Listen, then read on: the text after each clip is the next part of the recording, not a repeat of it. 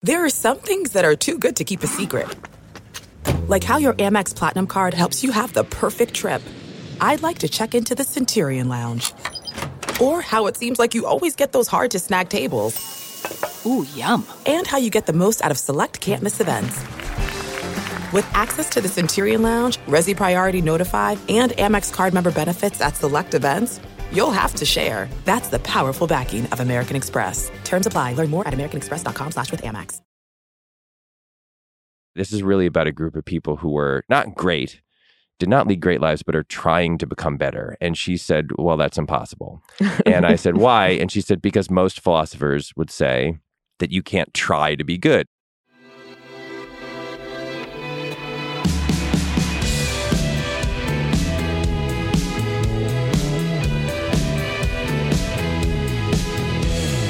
Hello and welcome to the Ezra Klein Show on the Vox Media Podcast Network.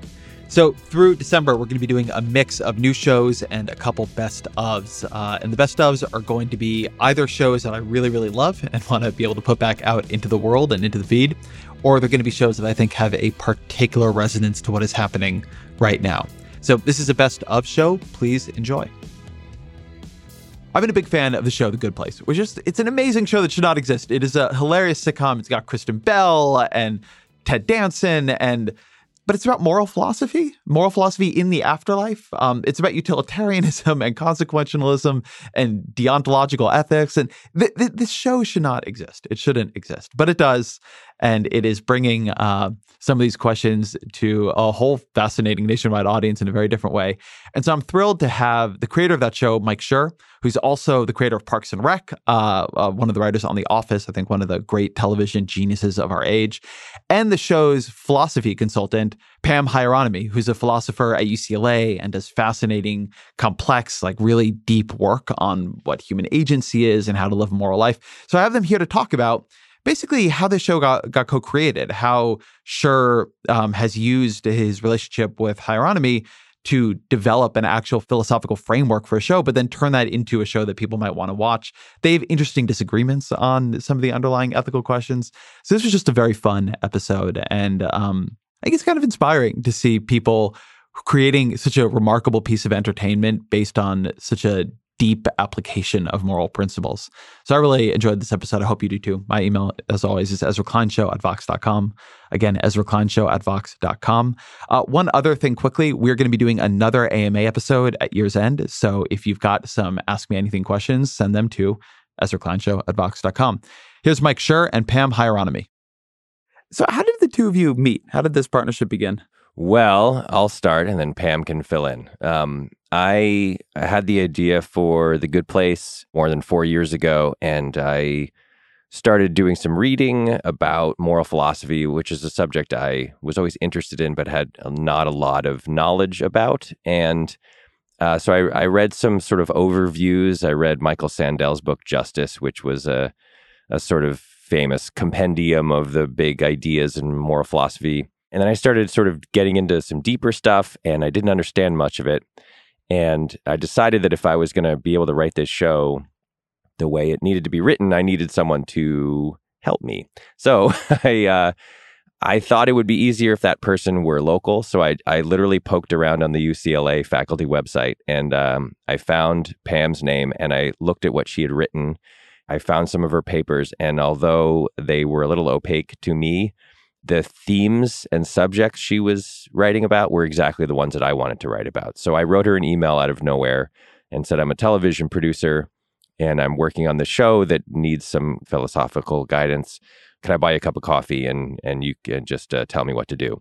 And so she said, sure. And I drove to a um, Starbucks in Santa Monica and uh, I uh, and she wasn't there, and and I thought, oh no, did I get the date wrong? What did I? What did I? Did I screw this up? And I sent her an email, and it, she was like 45 minutes late, and she suddenly wrote back and was like, "Oh my god, I'm so sorry, I totally forgot we were meeting today."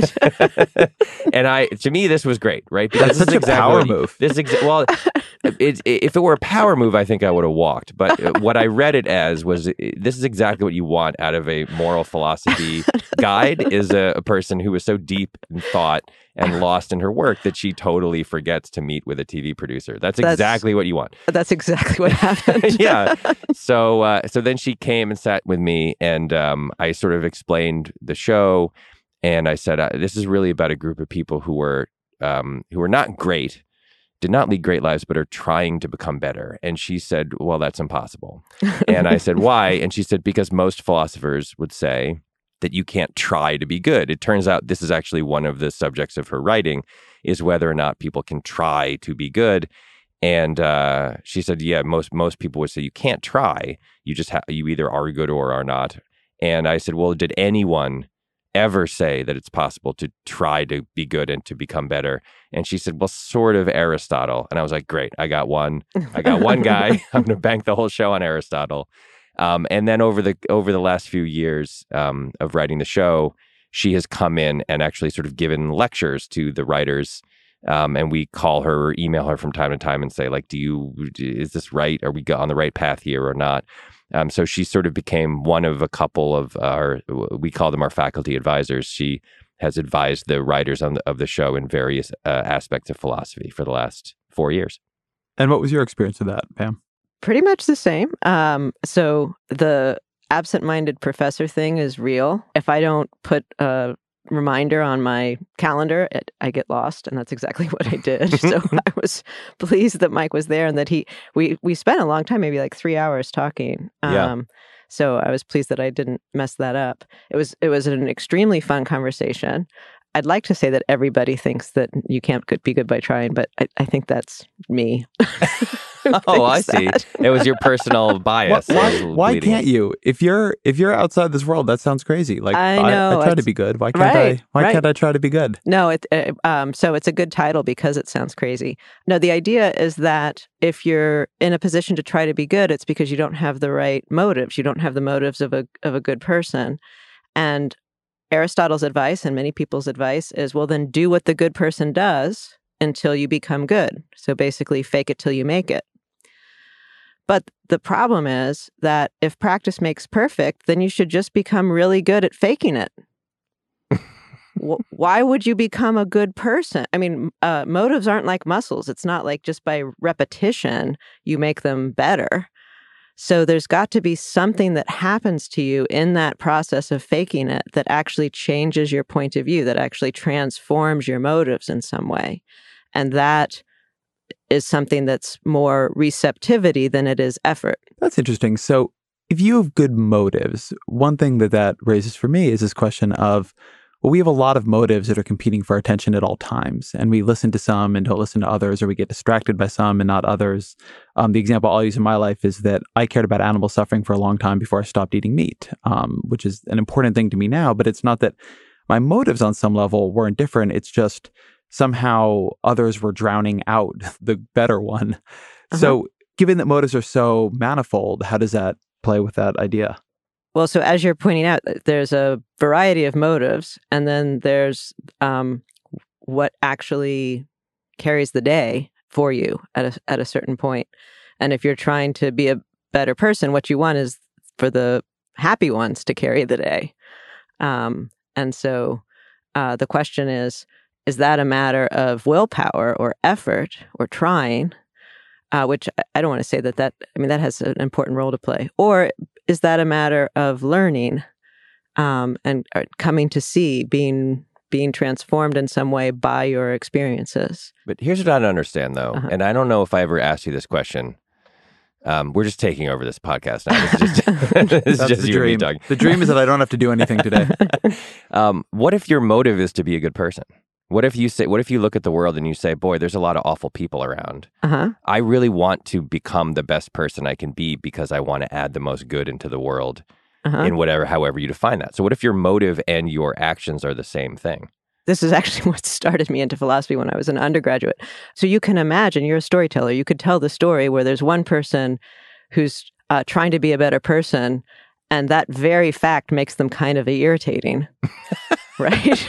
and kind of a pain in the butt. sure. and somebody else who's trying to be a good person just uh, like sincerely in a way that is um is honorable and and and to be encouraged and and that difference i think is fascinating But but in other words, though, if you if you're a person who just looks at the world and says, "Boy, there's a lot of unpleasantness and there's a lot of evil and there's a lot of poorly motivated people," and I think the path through this for us is to just that we all just need to become better people, hmm and that's my pure motive. My motive is just to become the best person I can be. So I'm going to try to do that. hmm The motive and the goal are the same, right? The motive is to just be good for goodness sake, and then you're trying to achieve that. well so um so so Why are you skeptical of this hypothetical person I'm inventing? because I can because I can think of two different hypothetical people and and and I need I need them to be distinguished. So one of them is a kind of overachiever who, you know, like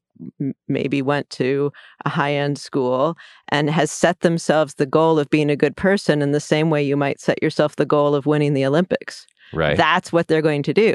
And they're going to do it. Um, you know, it's it's not that they're just in it for the self glory, but they've entered the competition, so to speak, with an idea of what it is to be a good person, and everyone around them is failing, and they're they think that this ideal is maybe they think it's beautiful, maybe they think it's worth pursuing. I don't mean to make them super selfish, but they're pursuing it in a in a as a kind of high end performance. But that's why? But why are you assuming that? Like I'm that, not. I'm saying there's two different kinds of people. There's two different. Your description admits of two interpretations. Right, but I'm I'm suggesting that the imagine forget that person, forget Oh, that okay. jerk, forget that Dartmouth grad who's Yeah. like I'm going to win. Dartmouth. Uh, yeah, this is a person who went to Dartmouth. Forget that Dartmouth jerk who's like, I'm going to just be the best because it's awesome and it will bring Uh-huh. me personal glory. What about that? And actually, what about a person who's sincerely just wants to be a good person and sets that as his or her objective? So I wasn't. I was wanting the Dartmouth person not to pursue personal glory, but to That was that was the good version. The one you just laid out was the good version. uh no. Uh, so so you you made an even Ezra, worse you can version. take five. We're going to just keep talking about this for a while. I'm I'm I left a couple minutes ago. I've been having lunch for like ten minutes. No, I'm listening. I want to I want to hear this. I want to hear this go through. Wait, the, uh, just to just to clarify, the person you just laid out in your mind was the g- wa- was the bad version of a person who wants to be good. So, th- so, so the good thing that I want that I haven't yet heard is that the person one already thinks they have it worked out what it is to be a good person, instead of being open to that always needing to be something to keep learning. And two, I'm worried that the person has um, set a certain abstract ideal instead of the being concerned about the concrete situations around them. How much is good in this argument relying on the effect a person has on the world, and how much is it relying on their motivations for having an effect on the world? Like, what does good mean here? Consequentialist or deontological? I assumed we were talking about virtue. So Okay. I assumed we were talking about personal character. Okay. So, okay, let's go back to our Dartmouth grad. Okay. Dartmouth class of 09 hmm was, let's say, neutrally good. In Dungeons and Dragons terms, chaotic neutral. hmm uh, when he or she, let's say it's a woman, she entered Dartmouth, and she, uh, in her four years at Dartmouth, she um, she looked around the world and she saw a lot of s- societal ills and and social ills and poverty and um, and, and political issues and everything else. And she said, "I my goal."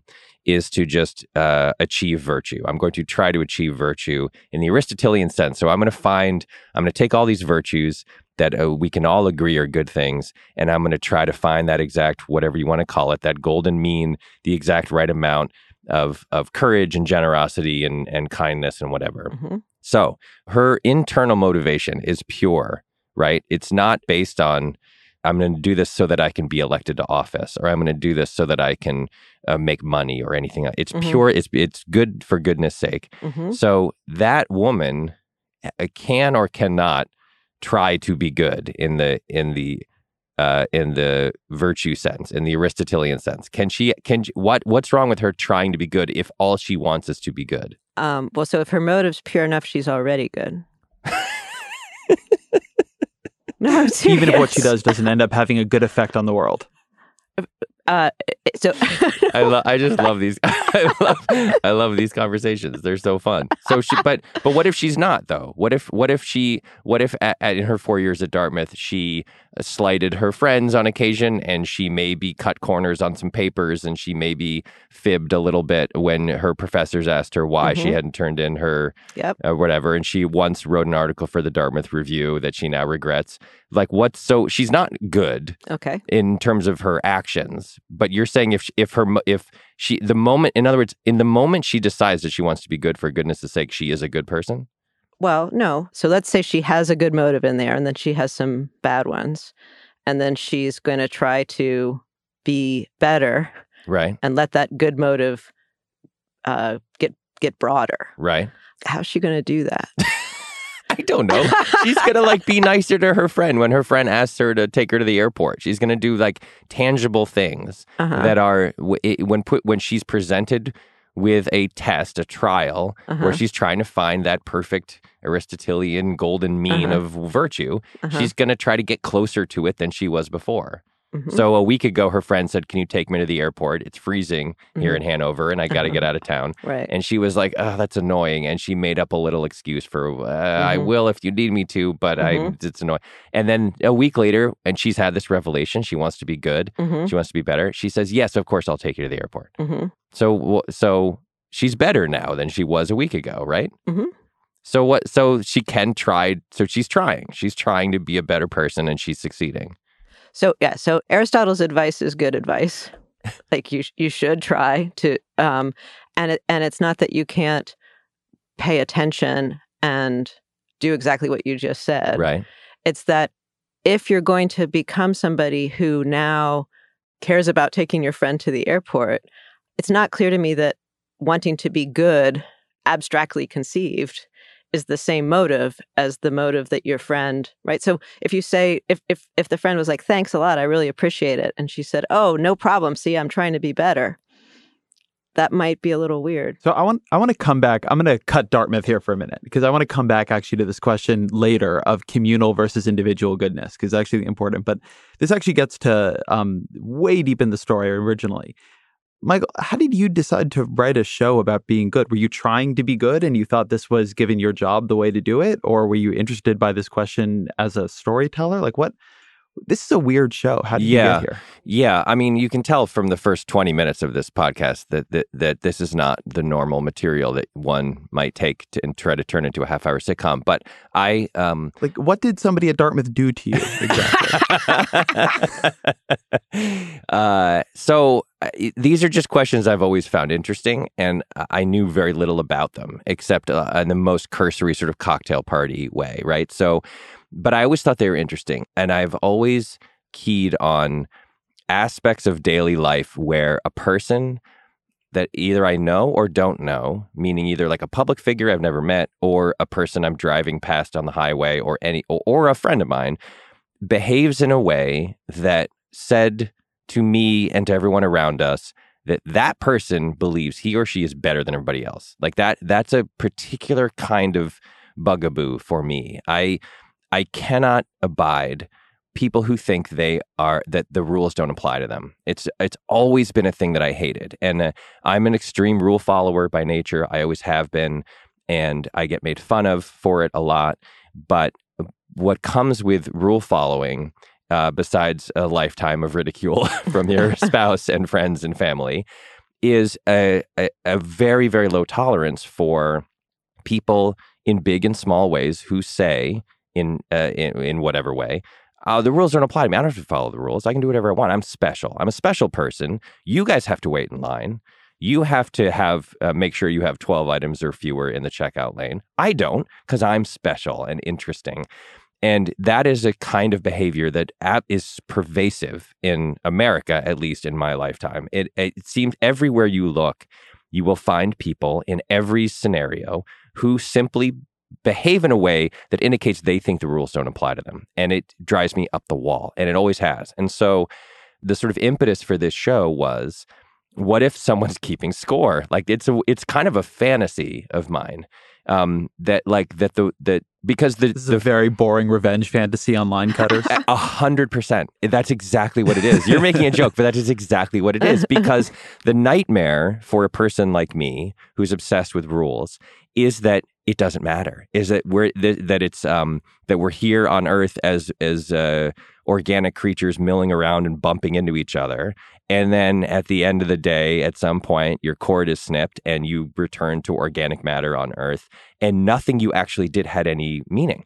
Uh, that you you cut the line and you cheated on your taxes and you treated people badly, and it didn't matter. Like it, you just got away with it. Like that's people getting away with it is is really the the thing that I'm fighting against with this show because I the premise the entire premise of the show is every little tiny thing you did mattered. It had a point value, those points accrued and you got to at the end of the day it was a video game, you got to score the top scorers get to, you know, eh, and the bad bad everybody else eh.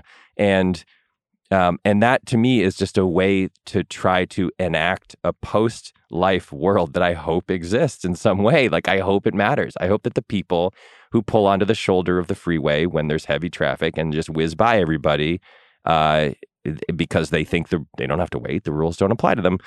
I hope that it matters that they did that in some small way. And so, that then you know you that's a it's not that complicated an idea unfortunately for me and for the rest of the writers on the show actually getting to the point where you know what you're talking about is was that was a long walk like that's that's why it took us so long it took me a year before i really felt like i could even write the pilot for the show because i needed to know what i was talking about and i didn't and i kind of still don't but i know more now what i'm talking about than i did when i started but it seems like you got to a show where I'm curious if this was intellectual journey or just what you needed for the comedy that it turns out the point system is broken.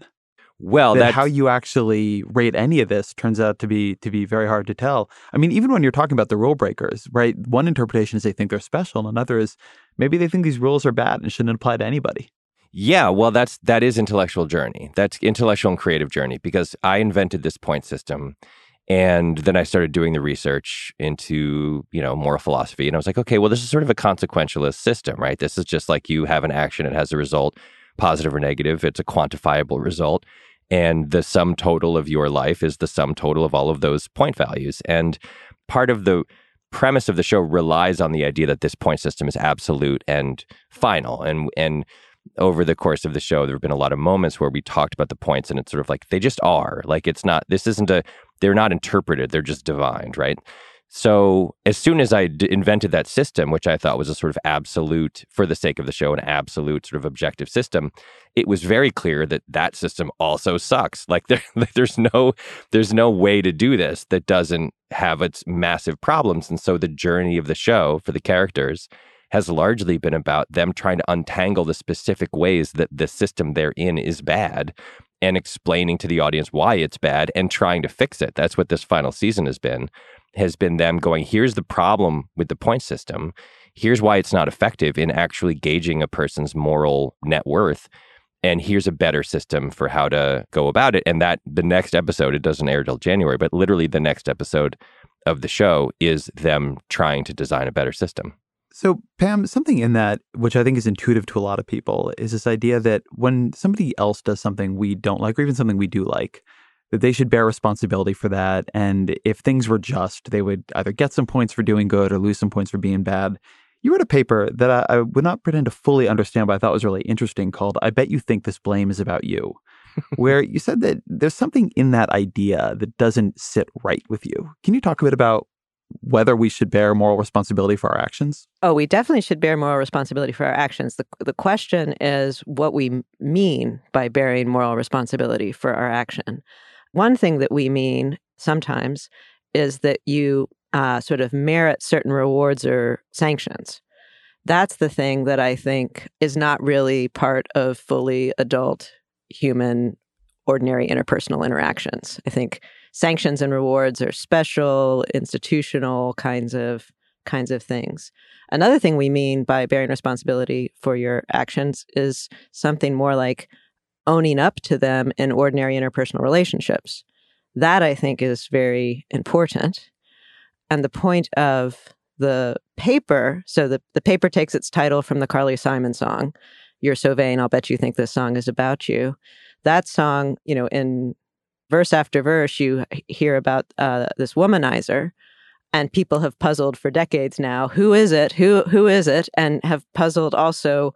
How is this song not about this person? Uh, I mean, for God's sake, he has a Learjet and a yacht. Like, uh, it, it's clearly about him. And the point of that that I get to in that paper is no, it's about her. The song is about her. And to tie this back to our earlier conversation, if when you are confronted with your own moral failing, what seems most important to you is your own moral failing, as it would if you were the Dartmouth grad who's trying to do the Olympic thing, right? Like I have failed. Then you're you're missing something really important about your situation, namely that someone else has been wronged. And so, uh, like Mike, when you are mad that somebody thinks they're special, which I, I would guess that though it might be gratifying to have them, you know, get in a car wreck when they try to do this. I, I, don't want them to get into a car wreck. I just want them to lose 18 you, points or something. Like, like when they're running down the shoulder, you don't. Such that they get butt spiders oh, Okay. That's okay, right. right. I don't okay. want, I, okay. I want no one to be horribly, unfairly, unjustly punished. I just want them to be justly punished. That's right. That's the, but if you run down the side of the shoulder, maybe it would be like fiery death is not an appropriate no, punishment for death. that. Anyway, I think a lot of our fantasies are of the person coming to see what it's like to be the the person they wronged, right? Coming to acknowledge the situation. Yeah. Um, and and so that and and that seems to me exactly what we want is we want people to see that the moral failing is about the people who have they have failed, the people they've wronged. Yeah, you want them to feel it. You want them to know it and feel it. To and acknowledge it. Yeah. Now, there's a there's a flip side of this for me personally, uh, which is the David Foster Wallace um, uh, commencement address called "This Is Water" that he gave uh, uh many years ago.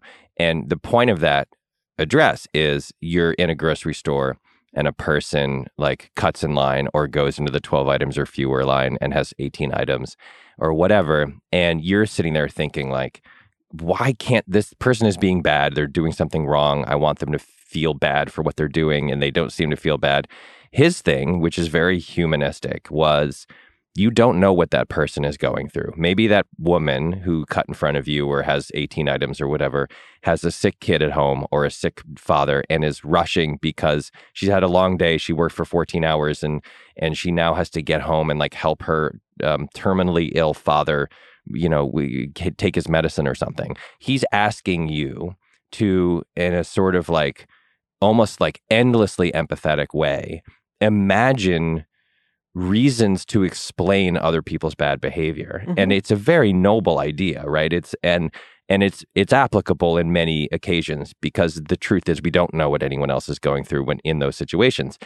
But it's also Miss Manners idea and no, i'm right. totally serious. Yeah, that's her main idea. Right and and but but the problem is is that I, I can't help but feel uh, here in 2019 as you look around the world uh, and observe behaviors uh, by many people unpowerful people and also very powerful people, it's very difficult to do that mm-hmm. because mm-hmm. it's very hard to believe that some of the behavior being exhibited has any kind of um, impetus behind it or any cause behind it other than pure self interest. And I fear that if you take, I think it's good to have that is sort of you, to start from that point of view of empathy and of of like I don't know what's happening in your life and there might be a good reason for you doing what you're doing and cutting this corner. That the problem is is that if you do that for everyone, you end up just being being walked all over. Mm-hmm. And this is actually one of the things that Pam Pam came and talked to us this year. We have a character on the show this year named Brent who was a very bad dude, very selfish, um, extremely unconcerned with other people. And we sort of talked through um, with this character, we talk through with Pam, like, why exactly is it wrong to take the point of view that Wallace is espousing, which is, well, maybe there's things in his life that that he that happened to him that are causing him to do this or whatever. why is it? Why is that wrong? Because that's Chidi's point of view. Chidi's point of view is always like. Uh, the character Chidi on the show, his point of view is always, well, we can break through. Let's keep working. Let's keep trying. Let's find the key to unlock him. And I believe that he can be better, whatever. So, and we wanted this character, Simone, to take a different point of view. She's a scientist, and her point of view was like, you know, uh, look, if you do a science experiment a thousand times and get the same result every time, you, you bail on the experiment. It's a failed experiment. This guy's a failed experiment. We've tried a thousand times to make him, uh, to let him be part of our group, and he just keeps screwing up. And so we were like, well, what's what is what's at the core of that? And Pam walked us through this really interesting argument, which is if you constantly take Chidi's position and you constantly act purely from empathy, you're basically sending the message that it's okay for him to treat you like that that it's like it, it that whatever the whatever the melange of of stuff is that's inside him um, that you're trying to untangle, you're also sending the message.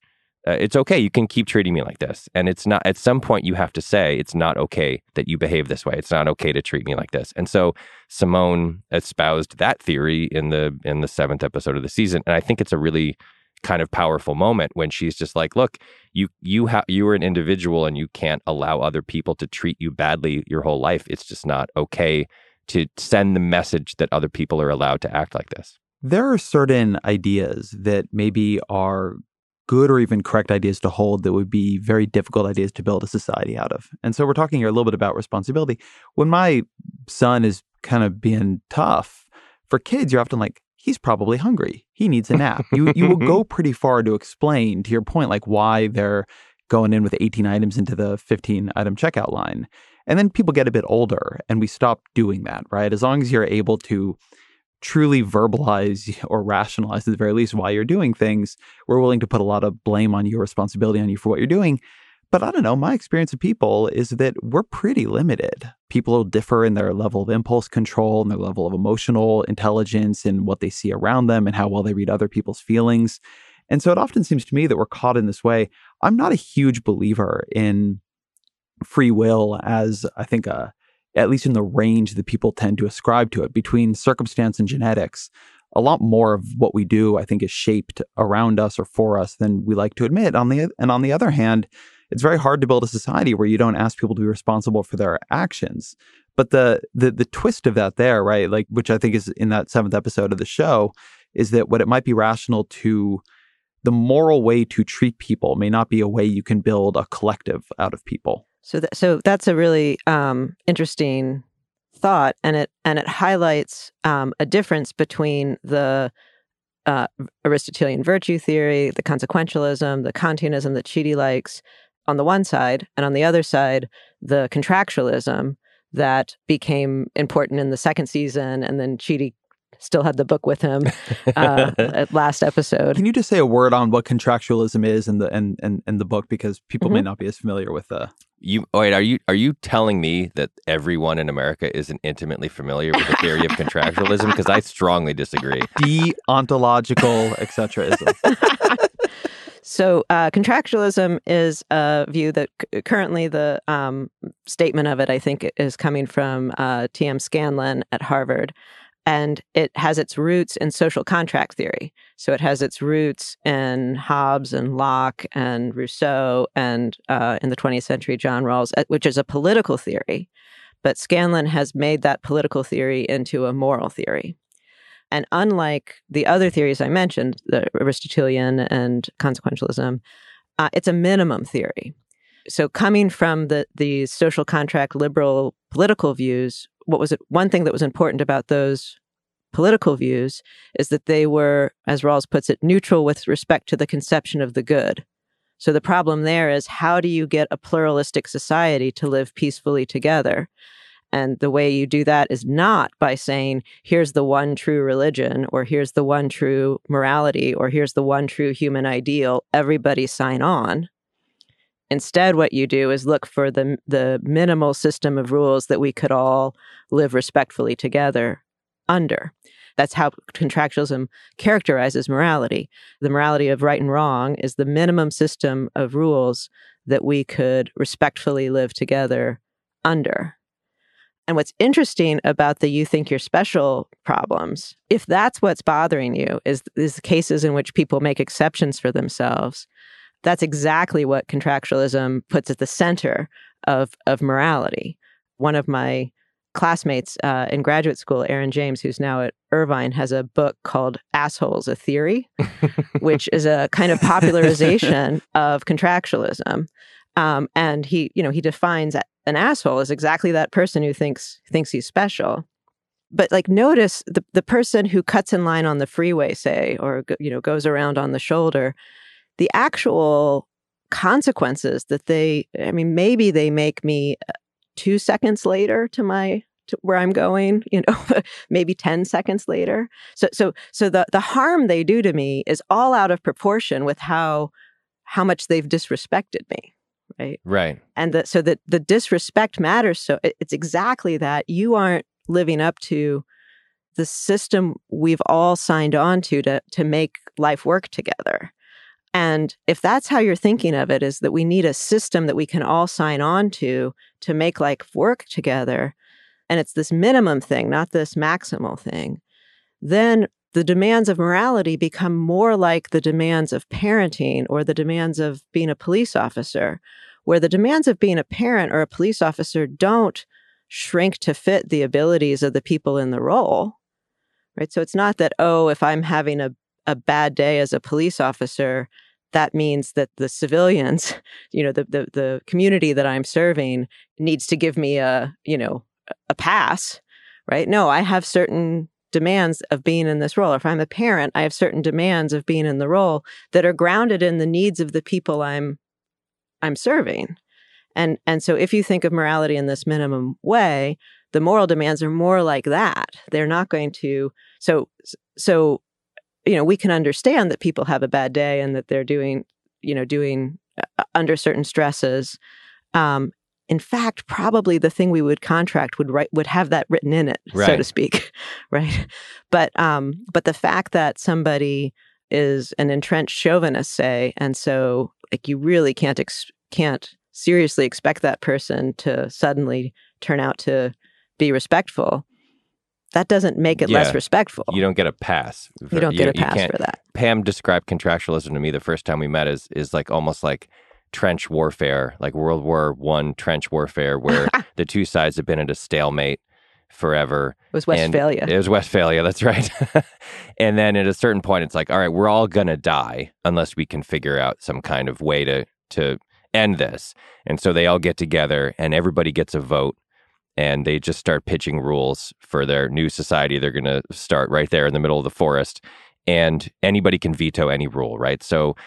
In that in that scenario, uh, they we're assuming they're all reasonable people. There are no Well, they're like crucially, they're equally powerful. they're equally powerful and reasonable people, right? So basically what that means is if you're sitting around and starting a society and someone goes like, "Hey, here's a rule. I think that dentists named Gary who drive white Audis should be allowed to pull onto the shoulder of the 101 and zip past everybody when there's heavy traffic." Then everyone else would go like, "Well, that's obviously not an okay rule because the, you're the only dentist named Gary who drives a white Audi." and so if you think if you start thinking of it that way, you you realize very quickly that if everybody can veto any rule that is unreasonable, you eliminate all of this terrible behavior. And like Pam is saying, you might have a rule in there that says like you can only have 12 items or fewer in the checkout lane at the grocery store.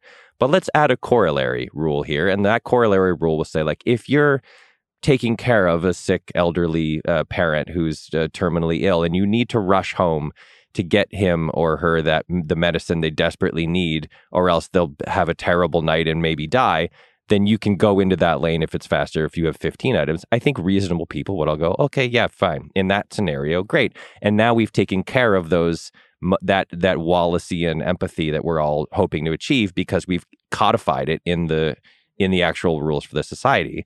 So, you know, when Pam explained this to me, I immediately was like, yes, this is what I'm after. Because the point of the show was going to be a small group of people who are all in a similar situation for very different reasons. And their path to sort of salvation, however you want to define salvation, was going to be through the bonds that they made with each other and not through attaining some kind of abstract concept of good and they were all going to help each other. That was the key to it. I mean, that's the key to most TV shows, right? Is the cast becomes a little family and they all help each other and they all find things in each other that they don't have in themselves.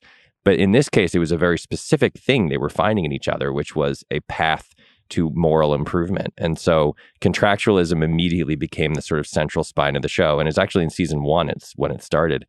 Um, Chidi gave Eleanor what we owe to each other, which is Scanlon's book. And it's it will I don't want to give away any spoilers, but it will play a key role all the way until the very end. The Ezra Klein Show will be back after a short break.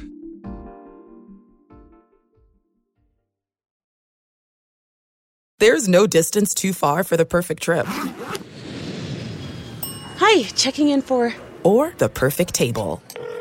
Hey, where are you? Coming! And when you get access to Resy Priority Notify with your Amex Platinum card. Hey, this looks amazing! I'm so glad you made it. And travel benefits at fine hotels and resorts booked through Amex Travel. It's worth the trip. That's the powerful backing of American Express. Terms apply. Learn more at americanexpress.com slash with Amex. It seems to me that when we talk about morality this way, we end up having a word that can mean a bunch of different things. This idea of, because my background is in politics, the idea of the rules you would need to build a workable, decent society and the rules you want to follow or the approach you want to take to being a good person. I recently had Peter Singer on the show, who, um, Mike, I know you wrote the forward to the new edition of A Life You Can Save, yeah. or The Life You Can Save.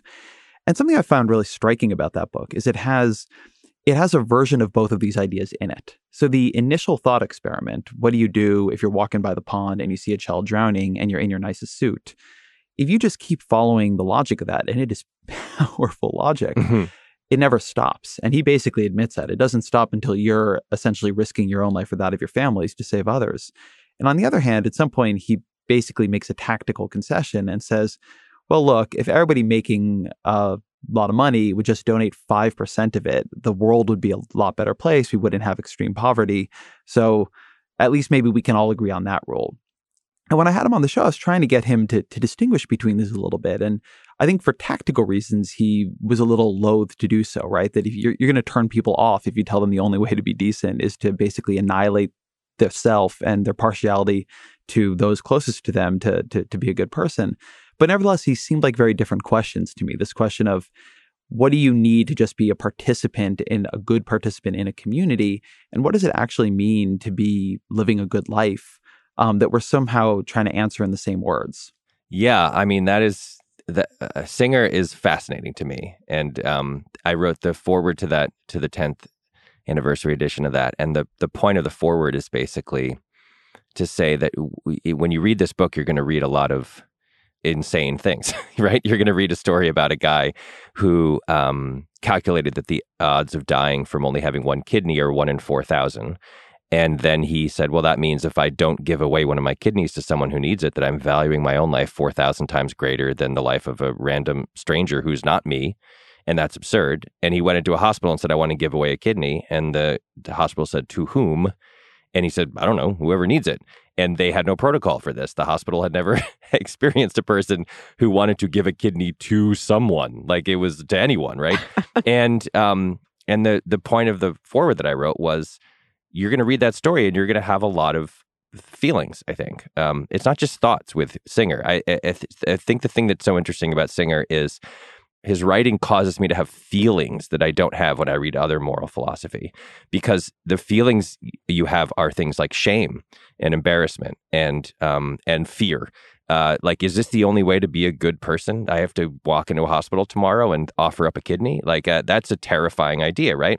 But the reason that I really like him and the reason that I think he serves a really valuable um, uh, does a really valuable thing in our society is he shakes you out of complacency. Like you, it's very easy to get complacent. I think in America, even if you're living a life of um, any life of even relative comfort in America puts you at the very top of the heap, right? Like uh, compared to p- people in the world, and um, it's very easy to get complacent. If you have an air conditioner and a and a TV and electricity and clean water, you're in the you know the top five percent of comfort of all human beings on Earth. And it's so it's very easy to Say kind of nothing of all human beings in history. that's right. Yes. Um, in fact, one of the things I wrote about was like, you know, if you are in that situation right now in America where you have a roof over your head, air conditioning, um, a stove, a refrigerator, clean water, um, electricity, cable TV, whatever, the, the sort of things we think of as basic utilities. Your life is better than Louis Quatorze. Like you're by far. Like Louis, Louis Quatorze. That if you ever go to Versailles, my wife and I went to Versailles for our tenth anniversary, and uh, it's you know it's obviously an insane thing to walk through that that building. But then you're like, well, yeah, they had no running water, and it, everything was stunk and everybody had terrible BO because there wasn't, we didn't have any deodorant, right? And it's like there, there are aspects of the daily life in America, even at a moderate income level, that, that make you better. Your life is better than kings and queens from years past, right? So, Singer's purpose to me is to constantly shake you out of complacency and to remind you that people in other parts of the world are not less valuable intrinsically than people that are next door to you. That's an incredibly valuable service he's providing, I think. And you don't have to give up a kidney to live by the tenets of Peter Singer's writing, I don't think. I think you just have to, in my mind, you have to just internalize what he's saying and and understand the truth of it. And it, like you said, it's very compelling. It's incredibly compelling writing to me. And it forces you out of this ability that you have that's that's provided to us here in America in 2019 to utterly forget about the rest of the world. Um, his particular philosophy is not my particular philosophy, I would say, but I I really enjoy reading what he writes because it constantly shifts and changes my outlook on the world in a way that I would not otherwise maybe have be shifted or changed. So interestingly, when I teach Scanlon's contractualism, a, the key quote from the original 1982 article that he wrote about it is about Peter Singer. Really? Yeah, and and exactly this point about how it makes you have feelings as you just put. So the quote is something like when I read Peter Singer's article about famine, in addition to the thought about how much good I could do, to people in these countries.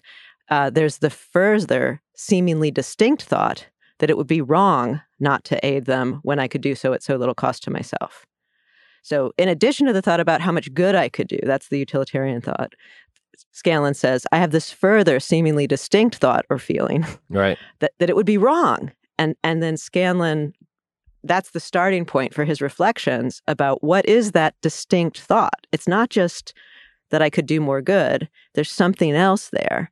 And then what he lands on is this contractualism. What he lands on is this claim about community or about living together on minimally respectful terms, which then, as Ezra was pointing out, gets um, complicated by the idea of a global community. It's like we're not built for that scale to, to, to take in um, ethically. What I'm hearing from you is that I'm as good a philosopher as Tim Scanlon. Oh, yeah. Okay, good. That's what I took from that. On Singer, something that I find it's almost it's not appealing that I find seductive about his philosophy is that maybe it's just incredibly hard to be actually a good person there's something, and he did not like this analogy. So when I say this, um, I, I want to note that he pushed back on it, I think, in convincing ways, um, and going too far. But something that I, I heard in him is that in religious traditions, I think we have an idea of submission or devotion or, or life of discipleship, right? That you would give up of yourself in a very deep way to this outside force and the, the, the rules of the outside force, what the outside force is asking you to merit the gift of existence, you have to give up almost everything back to, to, to, to be good enough to deserve it. I mean, obviously, most people who follow religions don't do that, but I think we're all often inspired by the few people who do, the, the Mother Teresa's of the world. And I think that usually when we talk outside of that context, we want to have a version of being a good person. It's pretty easy to do. Like, don't, as has been the theme of this show, like, you know, don't go into the fast checkout lane if you've got 18 items. How fucking dare you? And then beyond that, can you just like give a little bit of money to charity, be good to your family, you know, try to buy stuff from Whole Foods, you know, whatever the set of things is that makes you feel in relative terms, given your own society, like you're doing an okay job. And what I find interesting and at least challenging about his philosophy is maybe not. Maybe that's not nearly enough. Maybe actually being good is really tough. In the show, there's sort of a sing, like there's a character who takes this logic all the way, um, Doug Forcett. And the show sort of looks at him uh, uh, as a little bit of an object of fun. Like if you if you went all the way with it, you'd end up in this ridiculous spot where you'd spend all day picking snails up off the ground. So you can certainly go too far, but on the other hand, I would just wonder if the reality is if you want to be able to say that you're really trying to be a good person, and I recognize that trying is controversial in this terminology, um, you have to work really hard. That it's not going to be easy. That it's going to be a constant, difficult you know, that you'll end up maybe not as ridiculous as Doug Forcett or indecisive as Chidi, but you will end up in a place where living a normal life under the rules of your society just really isn't that possible. Yeah, that is the essence of what the show's trying to talk about. Really, is we've shown. So Doug Forcett was a guy who, when he was like 17, he got really stoned, and uh, on, he took a bunch of mushrooms, and he uh, somehow had some weird vision portal into the truth of the universe and guessed how the point system works and guessed 92% of the whole thing. And and so he then spent the rest of his life trying to just earn points right? Because he was like i'm going to be judged and i'm going to i have to do every uh, possible good thing i can do. So he moved to a a little tiny house off the grid and he um, he distills his own water uh, and he helps snails when they're injured and he he's basically become the criticism of this and consequentialist philosophies, uh, the criticism of consequentialist philosophy is called a happiness pump. He becomes a he's not a he's not a he's barely a person. He wakes up every day and just tries to do his most the most good he can do for everything everybody else and everything else in order to sort of do them earn the most points, um, the good most goodness points. And he's not living a good life, right? It's not he's not happy. He's not a happy person. He's serving a master, and the master is the point system or this sort of idea of goodness. And then we've also shown Chidi, who's the all the way on the opposite end of the spectrum, who's an extreme uh, deontological uh, disciple, extreme Kantian, who is so obsessed with the idea that there are rules that you can follow that will lead you to be a perfect person, uh, that there are answers that you can get to any question. That he's utterly paralyzed with indecision, can never do anything, drives everybody crazy. It takes him 53 minutes to order off a menu because he has to make a moral calculation of the carbon footprint of every you know uh, dish and the what would be better x y or z and then once you solve that you have to go back and look at a b and c again et cetera et cetera and i think the show is sort of aiming at this idea that if you serve any of these masters too fully and too completely, you're going to live a sad life. You're not going to do what Aristotle talked about, which was essentially flourishing. You're not going to flourish as a person because you will spend all of your time simply trying to like figure out the puzzle instead of just living your life. And the show ends up being pretty Aristotelian, I think. Um, we we have landed after four years in this place where we have felt like the attempt to be good, the attempt to achieve virtue, the idea of like pursuing good is more important than whether you like won the race because the people who that we've shown who have won the race which is to say have the most maximally fulfilled whatever philosophy they particularly espouse or believe in those people are miserable they're just miserable people and they end up in at both ends of the spectrum consequentialist and deontological they end up the same amount of miserable essentially so you know uh, the idea of like giving up your kidney right because your life is not 4,000 times more valuable than some random other person's life.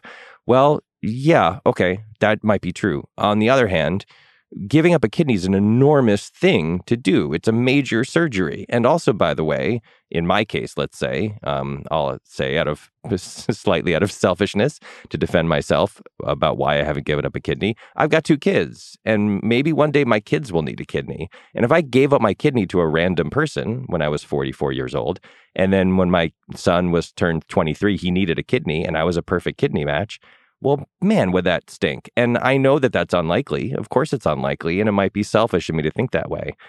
But the idea of like, if you become Doug Forcett, if you become this sort of the singer uh, ideal of how to effectively altruistically serve the rest of the world, that's not a flourishing life. I don't think. I think it ends up meaning that you wake up every day and you make one move you get out of bed and you turn on the hot water to take a shower, and your first 52 thoughts are like, I can't use too much gas to heat this water, and because that's bad, and it's using electricity and the carbon footprint of the energy that's being used to and it's you end up just you just like you're frozen. You're just a frozen being in time who's not actually instead of just taking a three minute hot shower and getting dressed and going to work and trying to live a good life, your your every action is overly scrutinized and um, by yourself, and I just can't live that way. Let me push you on this just a little bit because okay, uh, fine, I'll give up my kidney. Wonderful. then we're done. So you met Dylan Matthews, who's my colleague. Yeah. Um, and he's given a kidney to a stranger. And because he did it, uh, it kind of like spread through my newsroom. And German Lopez, who's another of our writers, did it. And both of them would say it's one of the most meaningful events of their lives that in doing that that far from being something that in happening it kept them from flourishing it made them feel miserable for both of them you know having spoken to them about it and uh, and I should say I'm sitting here with my two kidney privilege, so I'm speaking not from not from experience, but as a as a terrible person walking around with too many kidneys. But both of them would say it was a beautiful experience that has enriched their lives. That um, that maybe this idea that if you live in these ways, it will lead to you being a kind of narrow and cramped uh, happiness pump. Maybe that's actually a rationalization keeping us from living more in these ways. And in fact, and this is part of why I, I make the religion analogy, that living with more submission to rules that are bigger than you and giving something up for them can actually help uh, help add and generate meaning in our life. I don't I don't doubt it. I did not mean to say that any of these acts itself is unmeaningful. I think any of these acts it can be incredibly, of course, obviously, incredibly meaningful. I don't doubt that that action um, uh, brought incredible sort of like satisfaction or something approaching almost like moral beauty into the lives of the people who do it. I, of course it did. They wouldn't do it if uh, no one would do it if if even one person gave a kidney to a stranger and then went, "Whoa, guys, this was awful. Don't do this." like, wave their hands and yeah, this, this, would be an easy one to poison the well on. yeah, right. Like uh, it would. Uh, of course, it does. Like I, I didn't mean to imply that any individual act would be bad or something. Uh, I meant to say that if you become subservient to a, per, a particular way of trying to achieve sort of moral perfection, the end of that road, the, along the road to that um, end, you will experience, I have no doubt, incredible moments of power and beauty and meaningfulness and feeling and whatever else. But at the end of that road, I think lies madness. And that's why the show ends up being Aristotelian, I think, because the argument that we're making is the attempt is the meaningful thing the sort of knowledge that it's important, that it's something you need to do, and the action of practicing in whatever way you want to practice, whether it's consequentialist or deontological or anything else. Um, the act of practicing and doing is more important than achieving the victory of getting to the end and winning. I think that's the thing this show is trying to say. So the actions themselves, like you can donate a kidney whether you're if you're a Kantian, you might donate a kidney, right? Because you might say like, I've decided that the rule for uh, how to live in society in a world where people have renal failure is that everyone should we have two kidneys we should all give up a kidney. That's an easy rule to follow. It makes moral sense. You don't need to be of one discipline or another to do that thing. I just mean that if you take that to the nth degree in any direction you're in trouble, I think. And so the we're trying to say on the show that what actually matters is the belief that it matters. That's that's what matters is thinking that your actions matter and that you should try to do the best ones you can do. Is that uh, how did I do, Pam? Pam, what do you think? It, it's so I have lots of thoughts, uh, and uh, Pam has been like twitching in her seat next to me for like the, I've been talking for yeah. Like there's been minutes. great. I'm yeah. watching you guys on Skype, and there's been great body language during she's, this whole. She's portion. so annoyed right now. She's, no, uh, she's... I'm just trying to keep all my thoughts together, and they're they're running in different directions. There was a wonderful head tilt at one point in it, just to kind of like the yeah. head went 15 degrees over to the right. Can I tell a quick story yeah. before Pam does this? When Pam was 11, how old were you when your dad gave you? I, I was in like eighth grade, whatever. I you... thought it was younger than that. Uh, gave you Montaigne's essays, right? No, no, Descartes' Meditations. Oh, Descartes' Meditations. When she was like 11, and she formed like a book group on her bus where they they on their way to like sixth grade discussed Descartes. writings. Yeah. Uh, so it's hilarious. The point of this is only to say it's hilarious that we're on this podcast and I'm sitting here talking a lot about philosophy while Pam is twitching in her seat next to me. um, so then let's turn the mic. Turn the mic to Pam. So what you were just saying seemed to me to come back to what we the argument we started with about trying. But let me come at it from the other end. Uh, so so one thing especially that's been standing out to me about the show recently is the way the characters find themselves in a world that is not making sense to them and is not working. And they're trying to figure out, uh, like, the system isn't working. And that might be one reason the show is resonating with people. So I, think that's a, a way that people are feeling now, whether it's politics or climate or what have you, that the systems that we're in are causing us stress And the show's message of reach out to the people around you, do your best, put in effort, like that's a really terrific and I think energizing message. Um, so so nothing that I say about trying is to take any of that back. Ezra, when you were talking about Singer and the idea that what it might take to be a good person would be to make all of these sacrifices. I think what you said is it might just be super hard. It might just be like nearly impossible to be a good person. The direction I'm inclined to go is is maybe this is my my Catholic upbringing or something, but the direction I'm inclined to go is yeah, the fact that I'm not a good person is one of the most boring facts that there is, right? like that that is not news to anybody. Like, why is that an important idea? You know, as opposed to there are people who are being wronged, or there are people who don't have water, or there are people right. So that that the, I mean, this is again this the I, will bet you think it's about you issue. That, mm-hmm. You know, it, that's a great distinction. That it's not it's not about me. It's not about whether I'm good or bad. So you were saying, uh, which seemed correct to me, that um, if you follow any of these theories out to their extreme and then devote yourself wholly to them as you would to a, a, a religion, that that you you'll end up, you know, being unhappy. And it seemed to me that you were doing a better job of making the point I was trying to make at the beginning when I said, if you start thinking you have it all figured out, and you're just going to put effort in to bring that about, your point is you're, you're going to be unhappy. And my point would have been that's not going to end up making you a better person. You're just going to be a kind of fanatic of one or another sorts. Whereas if you're open to, you know, if, if you're open to learning about your situation and the people around you and kind of finding your way, then I think that lines up better with where the show is going, which is right. connect to other people and try to find a way forward. But let me ask you about the the Singer part of that because I take your point that to phrase that in terms of am I being a good person is a um, it's maybe called a very individualistic way to phrase it. But but the way he phrases it is in terms of our obligations to others, right? Not the Scanlon what we owe each other, but to, but the Singer, there's a moral obligation to save the child drowning in the pond. There's no difference if the child is drowning in front of you or he's or she is dying from malaria 3000 or 5000 miles from you. And you can do a tremendous amount. So maybe it it may not be a um an unusual fact about people that they're not doing enough. But what for you, if anything for you, what offers a bind a boundary principle on how much you are obligated to do as somebody who thinks all the time about what it means to live ethically to thinks about moral philosophy deeply what are the constraining principles that let you if you do live a any semblance of a of a normal non-extreme life? Uh, so yeah i don't have a boundary principle. Like I, I i suspect Singer might be correct that we're all failing horribly in our obligations to people in distant places. That's what I mean when I say this is a completely boring fact about me, you know, that I'm failing all the time.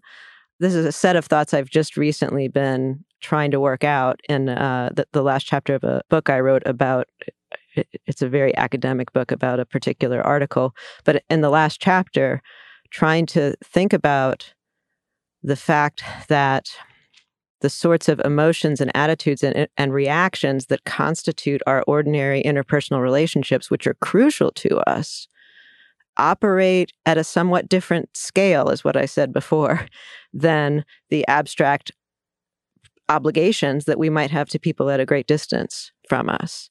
I mean, so if you take veganism, or, uh, would be one example, or um, feminism is is a is another example.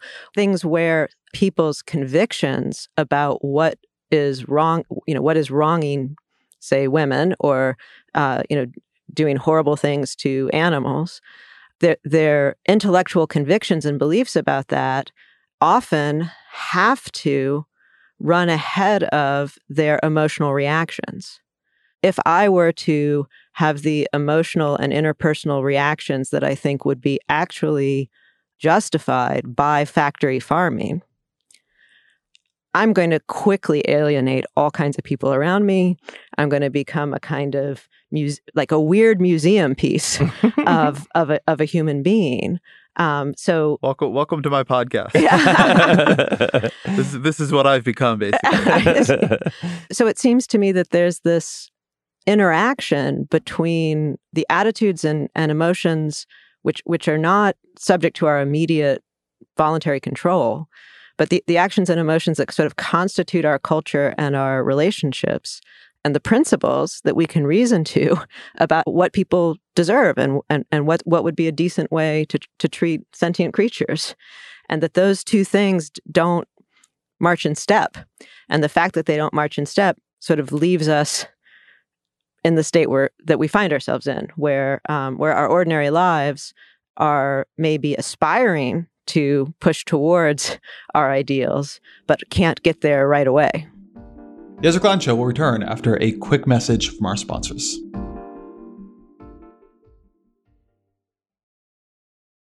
One thing that was super interesting to me, and I, I, I apologize for framing so much within this conversation with Singer, but it's very fresh in my head and was provocative. But I think it actually brings us back both into this conversation and the show in a fascinating way.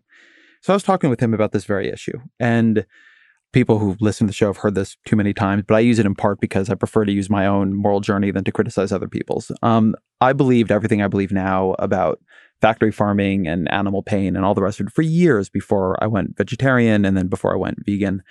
And I think a lot about what was happening in me during that period when I had these same moral intuitions, but I wasn't acting on them. And I asked him, for someone who offers such simple thought experiments and for somebody who's been working on things like animal liberation for so long, how do you understand that moment in moral reasoning where people are disconnected from what their intuitions already are? Not the things you have to convince somebody they're doing something wrong, but they know it, they just let go of it.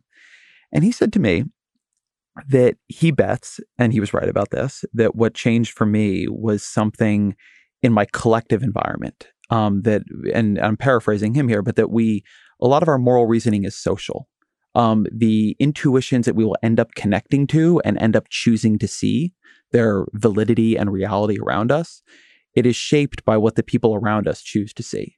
And in my case, my wife took this path a little bit earlier than I did, and that helped me sort of take it myself. But it, it created this very interesting question for me where maybe the most important issue is not like, am I a good person? But to be a good person, are we a good people, right? That the most effective thing you can actually do is change or begin to change or begin to shift and influence what the collective is willing to see within its own moral intuitions. Because just as it's, I think, largely a myth that we reason as individually as we believe we do, we reason very collectively, we reason within groups, that our so that our moral reasoning is collective and social. And for moral intuitions to matter for most people, for most personality types, it has to happen within a social context where it is not incredibly uncomfortable for those moral intuitions to matter. This is 100% the point of this show, I think. When the characters on the show meet Doug Forcett as a grown man, he is living alone in a tiny house out in the middle of rural Canada. And he has sort of voluntarily exiled himself because he is so terrified about negatively impacting other people uh, that he's made the calculation that the best way to have a minimal impact on other people is to live alone when Chidi is shown uh, in flashbacks uh, in his life as an extreme Kantian, he's usually shown essentially driving other people out of his life. He he makes his, all of his girlfriends so miserable that they all leave him, and he has one friend that he has had since he was a kid, and his friend is driven crazy by him, and his friend is clearly only his friend because they have formed a bond when they were like seven years old, and um, Eleanor, uh, her main problem was selfishness. Uh, Kristen Bell's character, her main problem was selfishness, and she adopted a pr- kind of personal philosophy. And the philosophy was, "I don't owe you anything, and you don't owe me anything." And she lived her entire life as thinking like, "This is this works for everybody because I'm I'm a lone wolf, and I don't." Care to um, interact with other people. And it's great because I don't, if I don't promise them anything, they expect nothing of me and everybody wins because they're not going to be disappointed by me and I don't have to be annoyed by them. All of the characters on the show, even Tahani, Tahani was a very social person, but all of her social interactions were transactional. She was um, she was throwing fundraisers and she was hanging out with celebrities not because she actually cared about them or cared about how they made her change her worldview or she theirs, but because she could gain social status and kind of social capital by um, by hanging out with them. So the, the this is the entire journey of the show is this exact thing you're talking about, right? It's like the path to improving or to like seeing the world more fully always goes through other people. It doesn't matter who you are. There's no person who can individualistically, like Dr. Manhattan, go to Mars and just uh, sit there and observe the world uh, and understand the world. It's only through interactions with other people that our um, worldviews can shift and change, and we can kind of. Um, I mean, uh, you only have to look as far as any one of hundreds of stories of, let's say, a white supremacist who um, was approached by an African American journalist to say, like, let's talk about the world. And then six months later, or a year later, or 10 years later, the white supremacist is like, you know, I, it turns out I never met a black person before. And that's why I had the views of them that I had. Like, it's so common and so obvious in a way um, that it's the people around us, I think, who help us and change our worldviews for the better uh, in any number of hundreds of different ways, in big and small. So I yes, I think that's hundred percent true. I think that the you can have a belief for a long time and not act on it. And by the way, I'm exactly like you. I had I believed very strongly in animal cruelty uh, as a, as a horrible sin of the modern world.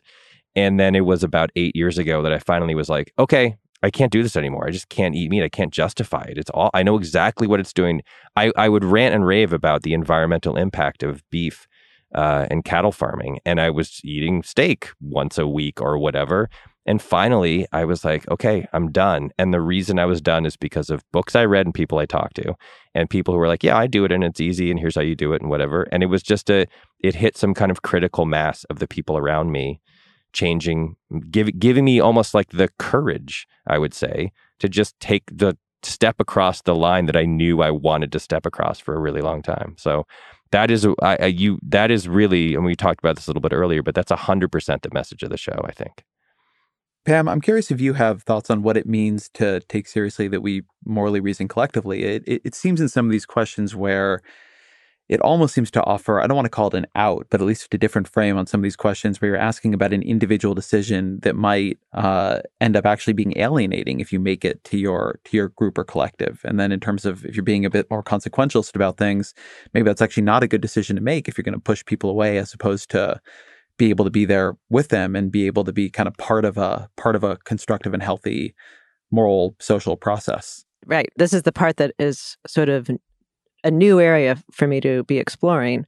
But my thinking was in the first instance not about what does it take to motivate an individual to make a change, like to become a, a vegan or or something like that, but rather for somebody who has that conviction, what is it like for that person to let that conviction inform their interactions with others in the way that a more socially accepted conviction would? right? So in Los Angeles, it is standard, at least among some of us, to be completely indignant about the guy who drives down the side of the the uh, shoulder to to to pass everybody. That kind of indignation, if I were to express it about other things that I think are of roughly similar seriousness, would just alienate me from people people around me. Right? Would would so so having that the same reactions to certain kinds of not widely recognized norms doesn't seem socially apt to, to do that but just letting it go doesn't seem apt either. So so like your friends who are convincing you oh here's how you become a vegetarian um, what they're typically saying is yeah i've done it and it's a good thing to do and here's how here's how you do it. Not you uh oh my god i can't believe you did that. You're how right? Yeah. i mean it's it's it's not the same kind of confrontation that you might encounter um if you you know were to do something that was much more much less uh cutting edge say um but there's another problem with this Right, because you, what you're talking about, Ezra, is how we collectively morally reason, and that there's a rubber meets the road problem, and there to me, and you see it all the time, which is there is nothing more painful for people, uh, for many people, than to admit that they are doing something wrong.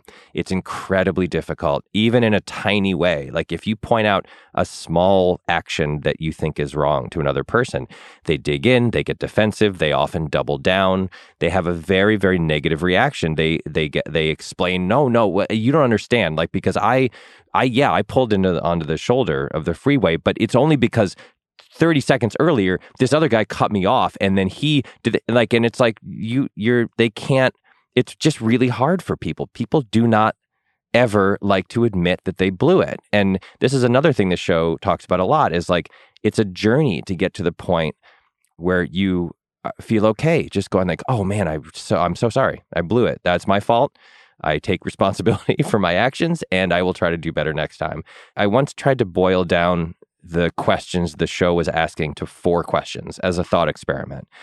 And the four questions I ended up saying, like, this is what the show is asking eh, or, or wants people to ask, right? It's what am I doing? Why am I doing it?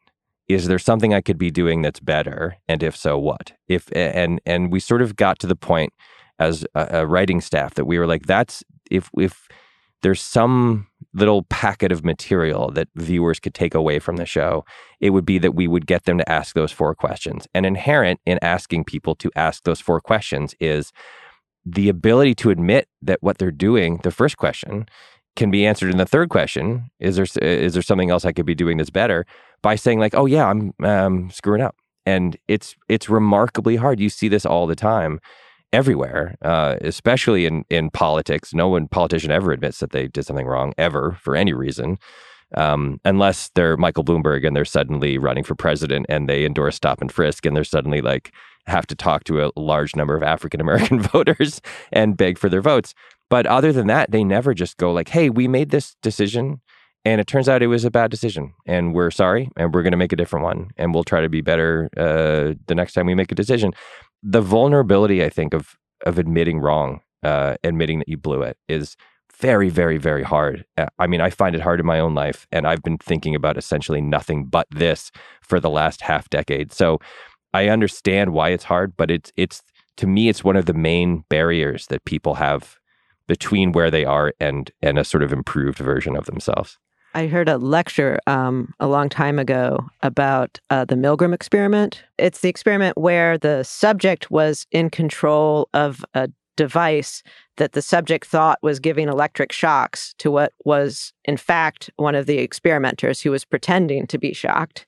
And there was another um, experimenter um, over the shoulder of the person, and every anytime they would try to be worried or concerned about the person that they were giving higher and higher and higher electric shocks to, the um, the person behind them would say, "No, please keep going. You you agreed to do this," and and things like that. So what was disturbing about that experiment is how far people would go, um, and and how how much they would just apparently defer to authority and keep delivering what looked like extraordinarily painful shocks to the other person. So I heard a lecture about this a long time ago where the hypothesis that the um, that the lecture put forward was that it was important to that result that it was incremental so that at any point that you decided to stop you were going to have to live with the fact that you had done wrong things for the last however many minutes right and and that that that that was what was making people um, not be able to just say no interesting I thought it was very interesting. I don't know if it's true. I don't know if there's any follow up uh, to to to test that. Someone but. wrote to Milgram. Uh, there was a there was a, a criticism of the experiment um, that I read the resp- Milgram's response to, and the criticism was like, "This is bad science," and blah blah blah blah blah. And Milgram's response amounted to, uh, "You're only upset because of what it showed. Like if it had showed that people are incredibly like self-possessed and don't like do bad things when told to by people in white lab coats, you wouldn't be upset at this. You're upset because it like revealed something unpleasant about the human condition, which I thought was kind of a funny uh, witty rejoinder to the criticism. And probably true. I mean, one of the things that this all gets to to me is that there's a lot there's a more complicated relationship between individual and social action than I think people often give credit for. I was thinking about this recently. Um, Jonathan Safran Foer released a book not long ago. I think it's called We Are the Weather. And it's about um, eating in a way that is better for climate change. And in the book, he often says, look, we need uh, policy action, we need big systemic change, but also we have our own individual actions and like we should change the way we eat and eat less meat and so on. And I was reading a review of it in The Nation that was very, very tough on it for being so focused on individual action, even though it had these disclaimers. You know, the, and I see this on the left a lot, a, a real fury at people who say, who focus on what individuals are doing when they're collective solutions. But something that I, I, I think is true that I've seen a lot in politics, and that goes to to your point, Mike, about how it's very hard to admit wrong, uh, to to admit error, is people will not support anything that makes them feel like what they've been doing is wrong. Uh, people will support things that make them feel smug about what they've been doing, that make them feel like what they've been doing is right.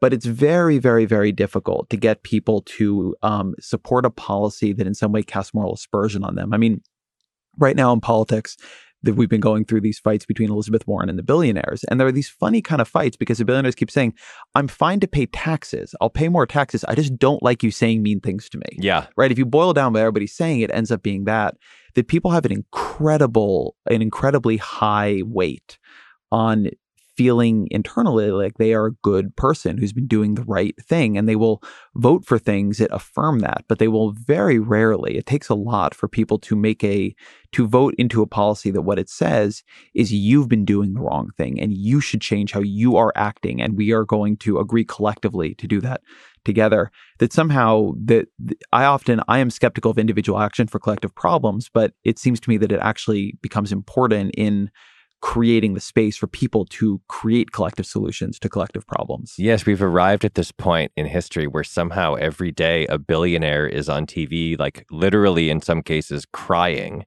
because they feel so bullied by these by these um, proposals, these policy proposals. And um, you know, I don't know how many billionaires there are. There's like two thousand of them or something, but they are so outsized in their in the way that they are influencing everything really. And now uh, already like monetarily and policy and everything else. And now it's like how dare you? I have like i there, there's a there's a weird kind of inverted um view of of what success means right? It's like it it it is actually sort of begging the question. It's like i am successful because i am rich and smart or something. And the the attitude of people is because I am this, I am that. And the this is rich and the that is a good person. Like a good and good means smart and capable and I've I have uh I have like an acumen or a kind of ability that has um that is outsized and that has led me to this good fortune. Utterly ignoring like all of the existing policy uh, like a lack of an actually progressive tax system, um, like a like the la- the fact that the inheritance tax was obliterated, um, which has allowed people to accumulate wealth at this incredibly massive rate. And instead of reading their wealth as like the combination of a lot of factors, it seems like some billionaires are reading their wealth as just proof that they're good, which is very weird. Like I, I, I am comparatively speaking, me, Mike Schur, I am comparatively speaking uh, very, very wealthy. I'm, I'm, a TV producer and writer, and I have been for 20 years now, and I make a lot of money by any standard. I do not think that the money that I have means has any bearing on whether I'm good or bad as a person. I would never think that's a that's a crazy leap to make to think that it's proof of anything other than I have a certain skill that happens to be highly valued in America from 1998 to the present and but there is a belief. You can see it. You can hear it in their voices. You can see it in their literal tears. There's a belief that they are the billionaires are being attacked for being bad that they it's almost like i wonder if it's actually like accidentally sort of emotionally revealing right? Because like they no one said they were bad. No one has said they're bad. No one says well, like some people say they're some bad. people say there shouldn't be That to me billionaires. is a way in which it is revealing. They're just like everybody else. They just want everybody to like them. Yeah, right? I- but, like- they they thought being a billionaire meant that society would see them as high status, and now people come along and say, not only should you pay more taxes, but we should think of you as sort of part of the problem. And I'm just fascinated by the way they'll they're responsive. Now, I'll pay the higher taxes, but how dare you say I'm part of the problem? yeah. And I think there's one way to look at it is about billionaires, but I think that's kind of how everybody is actually. I agree. I I didn't mean to look.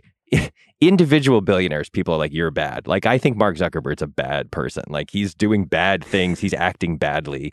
And I, I think he's bad. But I don't think that the reason he's bad is his, like, I don't think his money is Mhm. the reason he's bad or something. Like, I'm, I'm, I'm only trying to separate. I feel like the like a, there is a there's a certain attitude about from on the on behalf of wealthy people that their money it's almost like this ancient you know puritanical thing where like the ancient puritanical view is like ascetic and and you know don't be gaudy and and live a life of asceticism and then they came to america and they started making a ton of money and they were like maybe the fact that we're rich means that god's smiling on us and it's actually good to be rich and so we should be happy we should like build bigger houses and stuff. Like people just find a way to sort of justify wealth in and have it mean something uh, in terms of how morally pure they are right? And that to me is the thing i can't get around. Like i i just i individual people can be good or bad but the proof of that is not how much money you have or how successful you've been. It just is a it's a bizarre leap to me So a- lot of my um, research is about the free will problem and moral responsibility and free will, and it's an old and long-standing fact that if um, people who are on the top of the pile, um, it's important to them for just the reasons we've been talking about that they deserve to be there right that they got there by their own hard effort, Mhm. right? And so when you say, no, no, it's actually socially, um, you know, uh, you didn't build that. You know, when you try to say that with Obama, you get a, you get a lot of blowback. yeah So sometimes when I'm um, talking to people, they um, think that ethics isn't like, oh, people don't really care about ethics. People aren't really don't really worry about that in the in the real hard world of push and pull and economics. And it's remarkable to me that sometimes I think it's the only thing people care about, right? I mean, so so even you know we we have a a, a president who is in my opinion, one of the worst humans I have ever seen. He even cares about like defending himself, justifying himself immediate many times a day, uh, you know, over Twitter. So when you start to suggest that um, somebody's um, disposable income is not the result of their is not purely yeah. the result of their hard work. And maybe there's some thing they owe back to society. Uh, yeah that's very threatening to them yeah. um, because it suggests that the story that they can tell themselves about why it's okay for them to be on the top of the heap is not a good story. One of my favorite lines from the character Brent this year on the show was he said, uh, I went to Princeton University. No handouts, by the way. I earned my spot there, just like my father and his Yeah, father yeah, before yeah, him. yeah. yeah, yeah, yeah, yeah, Such a good line. yeah. It's funny during this whole conversation. I've been thinking about a line from one of your past shows, um, uh, Parks and Rec, where I still think of, I still use this line sometimes in conversations. Where um, Ron Swanson had his pyramid of virtues, and one of the boxes said capitalism, God's way of showing who is smart and who is poor. That's right. yes, he was a true 19th century libertarian. Um, but importantly, with that character, he actually walked the walk, uh, I, and he lived on. He lived in a house by himself and like killed his own meat, and wanted to tear down the government to the level of at one point. I think I don't know if this aired or not, but he he had an idea for how he could um, reduce the size of government, and one of the ideas was remove all the stoplights in the town because they were using electricity that taxpayers had to pay for. So he was a he was a purist, um, and even he, over the course of that show, ended up making some bonds with other people, and his life got a little better. So one one of the things I wonder about for for both of you after this show, because it's going to come to an end, is Mike, you've been able to to now warp TV to to centrally investigate the question of being a good person, and and and Pam, you've been able to influence a show that's bringing moral philosophy to masses at a at a level um, that has maybe never happened before. I'm curious if you if either of you think about what does it mean for your next projects morally like how do you either how are you either this engaged with these questions or are able to have this much consequence through these questions Well, uh, talk to me in a, year or so, I guess. I mean, I think there's a way to remain engaged with these questions without having them explicitly woven into the fabric of a show. I would probably argue that some of the ethical questions, I mean, we on Parks and Rec, Leslie Knope at one point ran for office, and she was um, a government employee. She worked in the Parks Department, and we did a extensive research about the Hatch Act and tried to learn like well what does it mean? You can't campaign. When you're a government employee you can't campaign on government property. You can't take phone calls about your campaign. And we actually did a cold open to one episode where she had to like step outside every time she wanted to talk about her campaign it's been hilarious to watch in the last three years the Hatch Act literally set on fire and thrown thrown into the ocean by the current administration as they uh, actively campaign for you know Kellyanne Conway's actively she's violated the Hatch Act like 55 times or something. So apparently uh, no one really cares about the Hatch Act anymore. But um, that those ethical there were certain ethical questions that came up all the time in other shows I've worked on. I would imagine that going forward they'll continue to. I'll still be interested in ethics and to some extent moral philosophy without actually having it be the sort of central spine of the entire show. So I don't exactly know. I, I think um, I think that the answer will come. It's it's so deeply ingrained in me now. I have to say that I don't imagine just writing a show. I mean, I by the way, I could be eating my words because after four years of this, I might I might just want to write a dumb like odd couple style comedy about two ding dongs who live in an apartment. But uh, I can't imagine ever leaving all of this behind. I, I, I care about it a lot. I think about it a lot. I think it's the most interesting stuff you can chew on as a writer. So I, I feel like it'll be present in some way, shape, or form in anything I ever do. So uh, I was writing a book when Mike met me, and I'm still writing that book. How long um, is the book? Uh, right now, it's 315 pages, but I wrote a different book in the in between, so that one's about 100. All right. Pages. Well, you should have mentioned that. That seems like an important detail. Um. So you know, I'm going to keep doing what I do uh, in in terms of teaching and and and writing for the audiences that I write for. This experience has really highlighted for me the difference between the way I communicate and, uh, on the one hand, narrative or story, um, which I'm, I think, singularly disabled about understand, understanding or, or not understanding, but it, that's not the way I communicate. Um, and, and it's actually been interesting in my teaching because it's made me think about the lectures I, some of the lectures I give are built around a story. And those are, in hindsight, unsurprisingly, some of the more successful lectures. So, um, what's been interesting to me is seeing that through these collaborations, either with Mike or also um, sometimes with journalists who have since contacted me and asked me to um, communicate with them about the show, and then they've gone on to write. Like the New York Times had an article and some, some other articles about the show, that um, there, there's this these possibilities of collaboration between someone like myself, who is very much a specialist in a very kind of weird niche set of thinking, and people whose skill set and profession is exactly to communicate to broader audiences. Um, and that to me seems very exciting and um, and and a kind of thing that uh, was not as difficult as I might have thought it was, and was a lot of fun, and um, and hopefully there can be more of. So, on the subject of books, the question I always used to end the podcast is I ask for a couple book recommendations. And so, let me ask you both for two, starting with you, Mike. What are two books you've read that have influenced you that you would recommend to the audience? I was told it was three. Are we running short on time? uh, we can do three. No, I got time. I just didn't want to didn't want to push you guys too so, much. Uh, uh, I found this. Uh, I was told that you asked this question, um, and I found it incredibly hard to to narrow down like w- when you ask uh, for like three books that influenced you like I, it was very hard. So i'd like to apologize to all of the unnamed authors that i don't mention. Um, the first one i picked was um, the book ordinary vices by judith shklar so uh, this is a book that i didn't read until pretty late in the process of making this show and the episode that it really uh, comes into play is the next one that airs uh, which will be in january. Um, she was a she was like in the uh, a philosophy professor and also a professor of I think government at Harvard and other places. Um, and she wrote this book called Ordinary Vices, and the first essay in it is called Putting Cruelty First, and it became of all of the things that I read after the initial wave of uh, reading that I did, this was the this was sort of the most important one to me personally.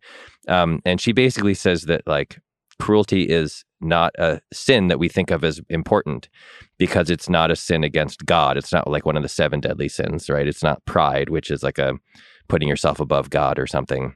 It's sins against other creatures. That's what cruelty is. And she writes uh, at one point, she says, if cruelty uh, horrifies us, then we must, given the facts of daily life, always be in a state of outrage, um, which I think is 100% true. The amount of cruelty in the world of people being cruel to other people is so uh, consistent and pervasive that it means that we're all, we should always be outraged at everything that's happening. Uh, it's a wonderful essay. It was very meaningful to me, and it, it it's a big part of the next episode of the show. And uh, I rec- and it's also unlike a lot of the stuff that I read to make this show. It's uh, actually readable. You can actually understand it if you're immortal. Um, a mortal, not immortal. And then the other two, I'll go out of the world of philosophy. The first one is um, The Spy Who Came In From the Cold by John Le Carre, one of his first novels. And to me, um, as a person who, like Pam said, is interested in narrative fiction, I think it's the per- it's the most perfect story ever written. In some ways, it's um, it's very short. It's like two hundred and something pages. It's a perfect spy story. It's the prose is beautiful, but um, he writes Le Carre writes at his best uh, with like the minimum number of words that you need to write every sentence, which uh, is such a wonderful teaching tool. Um, there's not a single wasted word or sentence or paragraph or anything, and at the end of it, you feel completely satisfied. It's like a, exactly what every uh, sort of story should be, I think. Um, and then the final one, and this is extreme recency bias, um, but I have this kind of one person book club that I started with myself uh, about six years ago, where every time I'm finished with a, a, show or a season of a show, I read one book that I've never read that's like embarrassing that I've never read. That when people bring it up, um, I always have to shamefully say I've never read that and I'm sorry. So over the last few years, I've read I read the Brothers Karamazov, which I never read, which was incredible. Um, and I read uh, The Namesake by Jhumpa Lahiri, which was great. And the last one I read was Beloved by Toni Morrison, which I had never read and it turns out it's amazing. Uh, Nobel Prize winner Toni Morrison wrote an amazing book. Um, and the reason that it influenced me uh, was almost the opposite. Not the opposite. It was like a, a, a different version of the Le Carre thing, which was to say, I don't understand how every sentence of that book has the amount of thought and care that it has. Like every sentence that she writes in that book is like feels like um, like a statue that she carved out of marble over the course of 20 years. It's this uh, it's just amazing. I don't it, it's a feat of writing that I don't think I've ever sort of personally witnessed before where it feels so so rich and dense and her the way that she crafts her sentences and her dialogue is um it just it it i don't it feels like it should have taken 500 years to write that book uh, it just sort of blew me away so those are my three books those are great blurbs. so I'm always at a little bit of a loss for recommendations. Um, the question I was prepped for was what has influenced you? And there, certainly, uh, what we owe to each other, the the Scanlon book has been a big influence. Um, another has, was uh, Jean Paul Sartre's Being and Nothingness. Um, neither of those are particularly easy to read.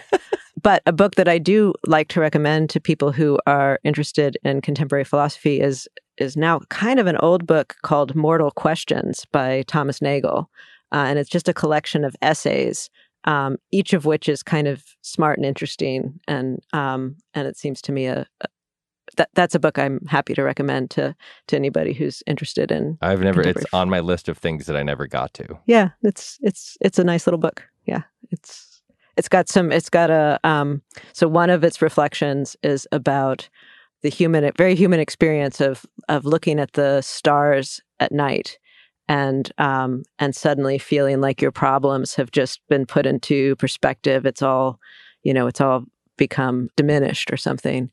And Nagel makes the the amazing um observation. He's like why why would that be? I mean, it, it, there is, we know there is absolutely no correlation between size and importance. That's amazing. right. So that's an amazing line. Yeah. Yeah. So, so anyway, that's in that book. um, Michael Schur, Pam Hieronymi, thank you very much. Thank you. Thank you. That is the episode. That was a lot of fun. I really enjoyed that. Uh, okay, so some quick requests and updates here at the end. Uh, if you are enjoying the show and you have not rated us on Apple Podcasts, that's unethical. That doesn't work under a utilitarian or consequential scheme. I think we all agree. Yeah, I think we all agree that if we were setting rules in an ideal world, that the rule would be if you're enjoying a podcast, you have to rate it on Apple Podcasts. So come on. Uh, you've, you, you have heard the show. um, we're going to be doing another Ask Me Anything. So if you've got questions for me, uh, please email them to EzraKleinShow at Vox.com. Again, EzraKleinShow at Vox.com. And then for those of you wondering, uh, I've mentioned this on some intros, but it, clearly that, that's not a super great way to communicate. Uh, but the climate series will be wrapping up by Christmas. Uh, I apologize for the long wait in the middle of that an episode I needed for the sequencing to work the way I wanted it to work fell out of the schedule and it took time to reschedule it. And it was, I've learned a lot about how to schedule these a little bit more robustly, but it will be really good. Um, I'm really excited about the episodes we have coming, and that will be coming through the final few weeks of December, and we'll wrap it by Christmas. Thank you to Michael Schur and Pam Hieronymi. Thank you to Roge Karma for researching, Jeffrey Geld for producing. These are Klein Shows and Vox Media podcast production.